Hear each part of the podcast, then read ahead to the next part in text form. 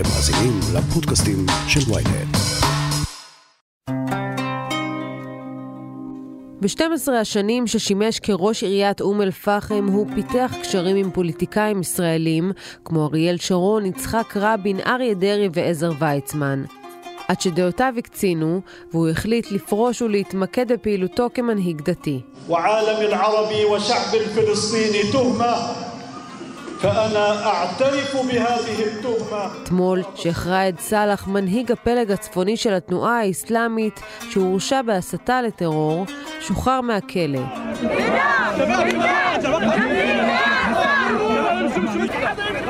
באום אל-פחם ערכו קבלת פנים חגיגית וגדולה, שתימשך עד לסוף השבוע, והשאלה הגדולה היא, מה עכשיו?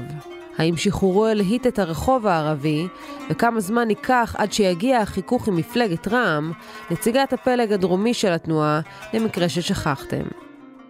כתבתנו עינב חלבי ודוקטור מיכאל מילשטיין, ראש הפורום ללימודים פלסטינים במרכז דיין באוניברסיטת תל אביב, וחוקר בכיר במכון למדיניות ואסטרטגיה באוניברסיטת רייכמן, על האיש שבידיו הכוח ללבות את האש במגזר הערבי.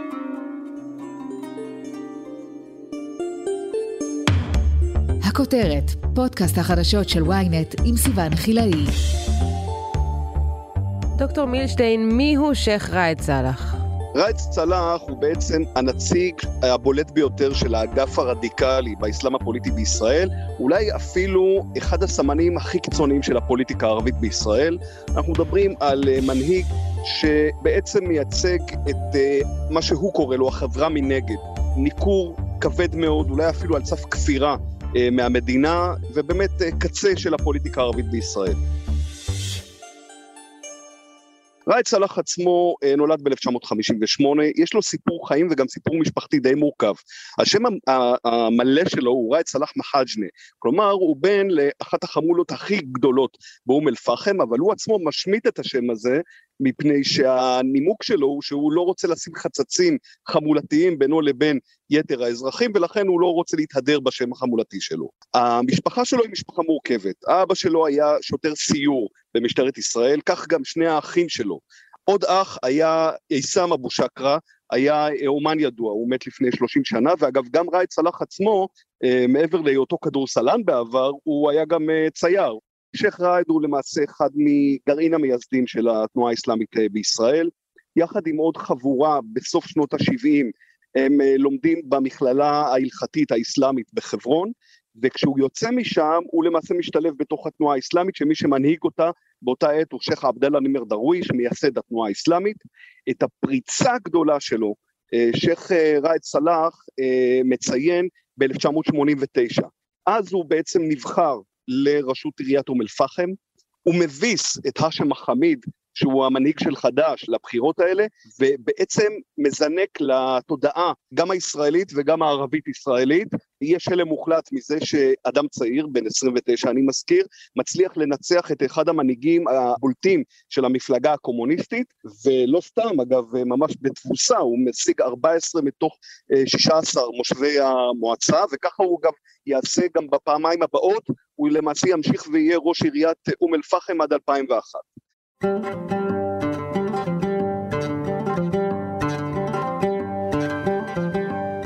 מסתכלים על מסלול חייו, סאלח אמנם הפגין מנעוריו אדיקות בדת, אבל הוא יכל להתגלגל בקלות לפוליטיקה.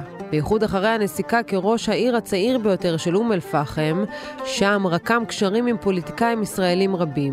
אבל הוא לא היה מוכן בשום מצב להצהיר אמונים למדינת ישראל, וגם מתנגד לכך שנבחרי ציבור ערבים אחרים עושים זאת. אנחנו בעצם מדברים על שני דברים שמאפיינים את ראאד סלאח לאורך שנות ה-80 וה-90. אחד, הוא הסגן המובהק של שייח' עבדאללה נימר דרוויש, מייסד התנועה האסלאמית, אבל שתיים, וכאן זה באמת נקודה מאוד חשובה שאת ציינת, סיוון, הוא תמיד מפגין קו הרבה יותר מתריס מאשר של יתר התנועה ובעיקר של שייח' עבדאללה. אם שייח' עבדאללה מדבר על השתלבות, מדבר על הכרה במדינה, מדבר על להיות חלק מהמשחק הפוליטי, אומר שייח' ראאד סלאח, אני לא רוצה להיות חלק מהסיפור הזה, אני כופר בקיומה של המדינה הזאת, ואני ממש רוצה שיהיו חצצים בין האוכלוסייה הערבית לבין הממשל. המתח התמידי הזה בעצם מגיע לפיצוץ ב-1996, כששייח' אה, עבדאללה נימר דרוויש מקים את רע"מ, ולמעשה משתלב לראשונה במשחק הפוליטי בישראל, בבחירות לכנסת, ושייח' אה, ראאד סלאח פשוט פורש מהתנועה האסלאמית, מקים תנועה משל עצמו, ומאותה נקודה אנחנו מדברים למעשה על שני פלגים של התנועה האסלאמית, הפלג הצפוני בראשות סלאח, שהבירה שלו היא אה, אום אל-פחם, כלומר צפון המשולש, והפלג הדרומי בראשות אה, שייח' אה, עבדאללה נימר, ויותר מאוחר מנהיגים נוספים, שהבירה שלו, והרס למעשה התנועה האסלאמית, הוא כפר קאסם, כלומר דרום המשולש, ולכן גם הפלג הזה נקרא הפלג הדרומי. זה בעצם הסיפור הגדול, כי בבסיס, כשאנחנו מדברים על כל העקרונות החברתיים, שמדברים על חזרה בתשובה או החזרת החברה בתשובה, ושמירה על עקרונות אסלאמיים, ושמירה על התנהגות אסלאמית, אנחנו מוצאים שיש למעשה תאימות מלאה בין שני הפלגים, יש ביניהם בסיס תרבותי שהוא זהה. הסיפור הגדול והמהותי שמבדיל ביניהם זה באמת הנושא של ההתנהגות הפוליטית. כי אם שייח' ראאד סלאח וכל מאמיניו וכל התנועה עצמה אומרים כפירה בקיום ישראל, מוכנות להשתלב רק ברובד המוניציפלי ומיקוד בחברה מבית, אומר uh, הפלג הדרומי, לא, אנחנו רוצים להיות חלק מהמשחק הפוליטי בלי לערער על היסודות הדתיים שלנו. וכאן זה למעשה בסיס uh, uh, ויכוח מאוד גדול בין שני הפלגים, כי אומר הפלג הצפוני, אם אתם תהיו חלק מהמשחק הפוליטי, אתם א', תיתנו גושפנקה לכל ממשל ציוני, וב', אתם תתחילו לסטות בדרך התרבותית ובדרך האמונית שלכם, ואגב, הם אומרים את זה ממש בימים האלה על עצם הישיבה של אה, מנסור עבאס בקואליציה, שעצם ישיבתו כבר גורמת לו להתחיל לסטות מה, מהדרך הנכונה, מדרך הישר. ומה הלך הרוח ברחוב הערבי? אנחנו מבינים איך מסתכלים על ראאד סאלח? רואים אותו כקיצוני, או שבכלל דווקא רואים אותו כגיבור שהקריב כל כך הרבה עבור העקרונות האלה, עבור האסלאם? אז כאן באמת uh, התשובה לסיפור הזה היא די מורכבת, כי אני חושב, סיון, שיש לא מעט הערכה לשייח' ראאד סלאח, ברחוב הערבי, אה, בטח באום אל-פחם, העיר שממנה אה, הוא מגיע, תפיסה שלו כבאמת אה, אדם שהוא לא רק מנהיג ציבור שנתן מעצמו למען הציבור כשהוא היה ראש עיריית אום אל-פחם, הוא גם מאוד מזוהה עם הנושא של אל-אקצא, עם הנושא של הר הבית, הוא, הוא גם מכונה בשיח שייח' אל-אקצא, כלומר מי שבאמת דבק ביעד הזה של שימור או הגנה על, על הר הבית. מצד שני, וזה דבר חשוב, לא רבים לדעתי דבקים בדרך שלו, כלומר בדרך שאומרת ניגוד, התרסה, בידול מהממשל. היום הלך הרוח המרכזי בקרב הערבים בישראל, בעיקר הדור הצעיר, הוא רצון להיות חלק מהמשחק, הוא רצון להשפיע, הוא רצון להשתלב, וכל הדברים האלה, הפלג הצפוני ממש לא נותן מענה. וצריך לזכור לגבי הפלג הצפוני, שהוא בעצם ניגוד פנימי שמשתלב באיזה מהות אחת.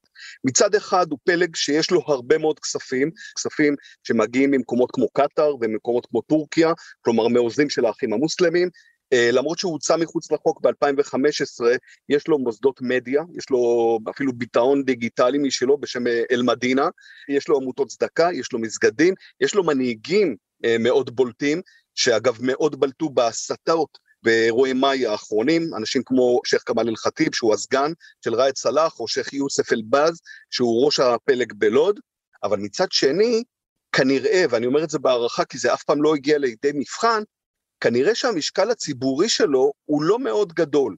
בפעמים האחרונות שהיה איזשהו סוג של סקר דעת קהל, שבהם נשאלו אנשים כמה הם חושבים שיש השפעה לפלג הצפוני, אנחנו מדברים על בין 2 ל-3 אחוזים, בהשוואה לכמעט 17 אה, ו-18 אחוזים של הפלג הדרומי, כך שאנחנו רואים שבאמת הוא לא גוף שהוא בעל השפעה אדירה בכל הרחוב הערבי, פעם הוא היה יותר, לדעתי ב-2021 בואכה 2022, אנחנו מדברים כבר על מצב יותר מוגבל מבחינת השפעה. מיד נמשיך עם הכותרת, אבל לפני כן, הפסקה קצרה.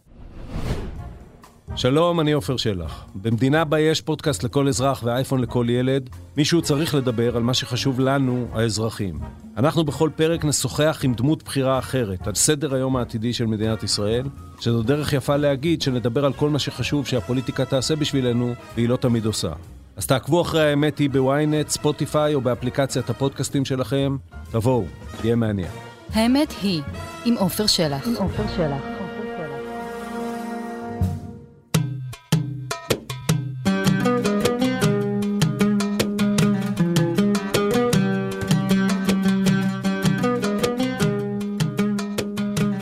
אתמול אום אל-פחם לבשה חג לכבוד שחרורו. זכורה לך קבלת פנים כזאת אי פעם במגזר?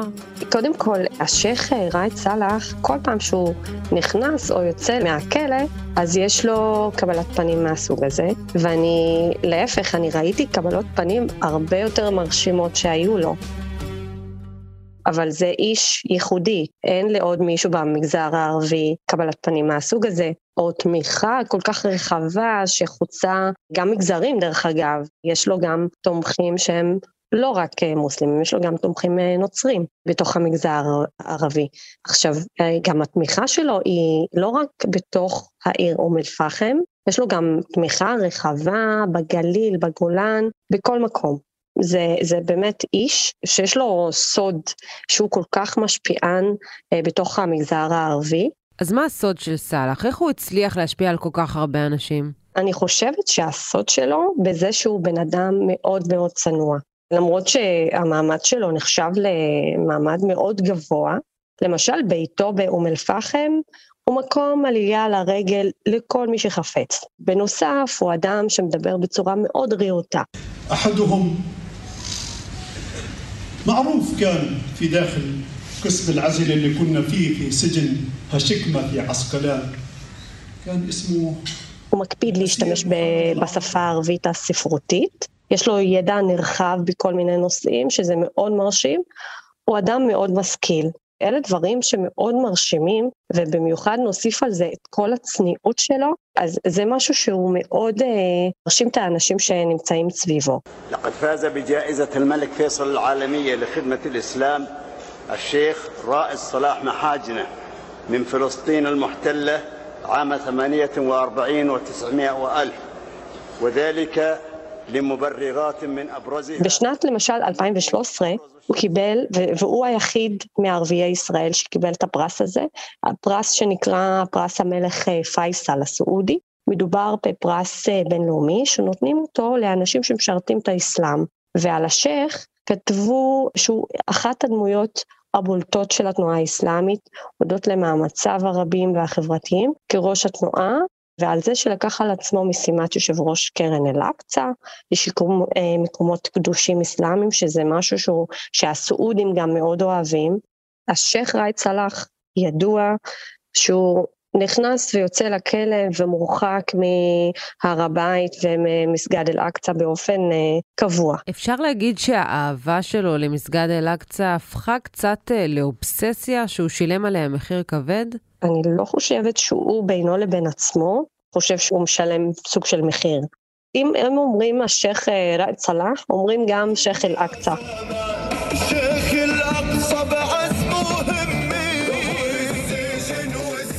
אחת האמירות הבולטות שהיו לו הייתה בנאום באוניברסיטת חיפה, שאמר, אם יציעו לנו לוותר על המקומות הקדושים למוסלמים, אנחנו מעדיפים למות ונקבל את המוות בברכה. בשנת 2003 נאסר סאלח יחד עם מנהיגים אחרים של הפלג הצפוני בחשד לסיוע לתנועת חמאס, מגע עם סוכן זר, חברות בארגון טרור ועבירות נוספות. סאלח וחבריו הואשמו בהעברת כספים לארגון חמאס ובהעברת ידיעות לאויב, והוחזקו במשך שנה וחצי במאסר לאחר עסקת טיעון. שבע שנים לאחר מכן, במאי 2010, השתתף סאלח במשט המרמרה לעזה ונעצר שוב. את המעצר האחרון, שהחל באוגוסט 2020, רצה סאלח לאחר שהורשע בהסתה ותמיכה בטרור.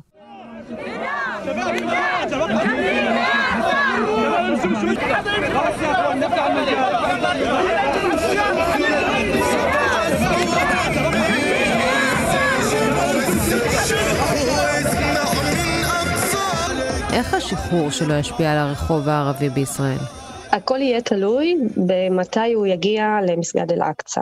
קודם כל, התנועה האסלאמית של הפלג הצפוני ב-2015 הוכרז עליו כהתאחדות בלתי מותרת והוציאו את הפלג הזה מחוץ לחוק.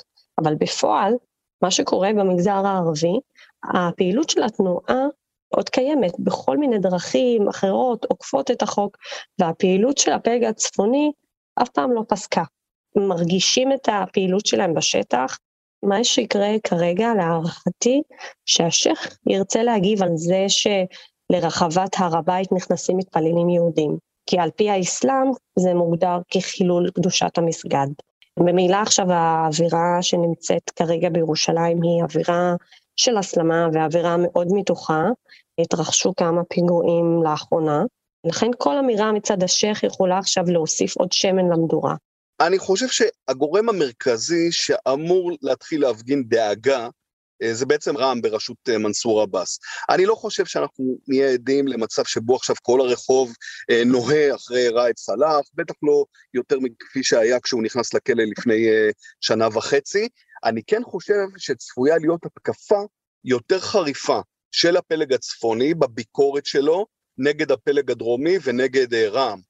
ממש בחודשים האחרונים אנחנו מדברים באמת על סוג של ביקורת חריפה, ממש אישית, נגד עבאס, על עצם ההימצאות שלו בקואליציה, טענה שהוא לדוגמה מוכן לסטות מכל הערכים, דברים כמו לדוגמה לשבת עם נציג אה, או ראש מפלגה שהוא להט"ב, משהו שהוא לא מקובל לגמרי בשיח האסלאמי, אה, נכונות להתפשר בדברים כמו חוק הקנאביס, והכי חשוב, וזו הטענה המרכזית נגד עבאס, שעצם ישיבתו בממשלה מכשירה אה, למעשה פגיעות הולכות ומתמשכות של ישראל בהר הבית. ואני חושב שכל הדברים שציינתי עד עכשיו ילכו ויחריפו כשראאד סלאח יהיה בראש הפלג הצפוני אה, בצורה חופשית, כשהוא לא בכלא.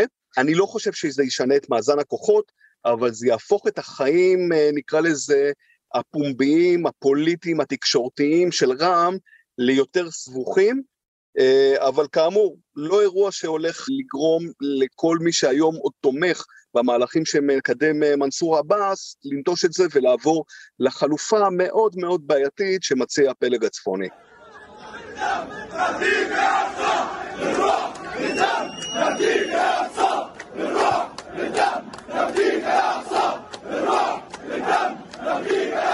אם יתחילו בו זמנית יחד עם השחרור שלו להתפתח מתיחויות בהר הבית, זה יכול מאוד לשחק לטובתו. זה בדיוק המרחבים שבהם הוא חזק, כל הנושא של uh, הטפה, בעצם הסתה, כמו שהוא עשה ב-25 שנים האחרונות, לעידוד uh, פעילות אלימה, כדי לעשות מה שהוא קורא לו הגנה על הר הבית, ולשבח את מי שנהרג למען אותה, במרכאות, uh, הגנה על הר הבית.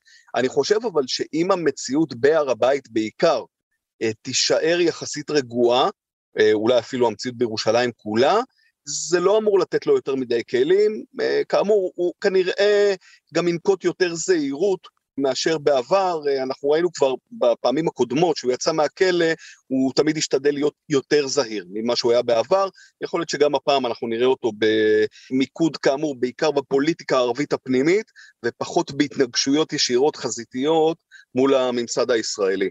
הוא תמיד אה, מתחיל אולי זהיר, אבל בסוף שוב מוצא את אה, דרכו לכלא בגלל עוד הסתה לטרור ועוד אמירות קיצוניות ועוד איזושהי פרובוקציה. אז השאלה אם הפעם זה יקרה, ככל הנראה שכן.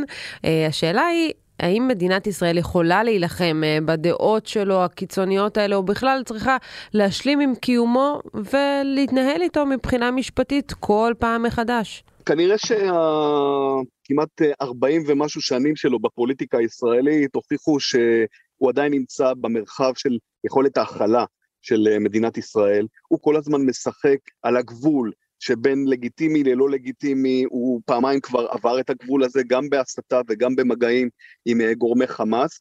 אני חושב שהגישה העדיפה היא להמשיך להגביל, להמשיך לפקח, להמשיך לשפוט אם נדרש, אבל uh, לא לעשות מעשים דרסטיים שעשויים לדעתי רק לגרום לפיצוצים ולהחרפה יותר גדולה של המתח שכבר כרגע מאוד גבוה בחברה הערבית. אני חושב שזה גם יכול לפגוע במהלכים שהיום אה, מנסה הפלג הדרומי אה, להוביל. זה כמובן, עוד פעם, דורש מאיתנו הרבה מאוד אה, פיקוח, אבל בעיניי לא לשבור את הכללים שבעשורים האחרונים קבענו בכל מה שנוגע לפלג הצפוני, ששוב אני מזכיר, ב-2015 הוא למעשה הוצא מחוץ לחוק.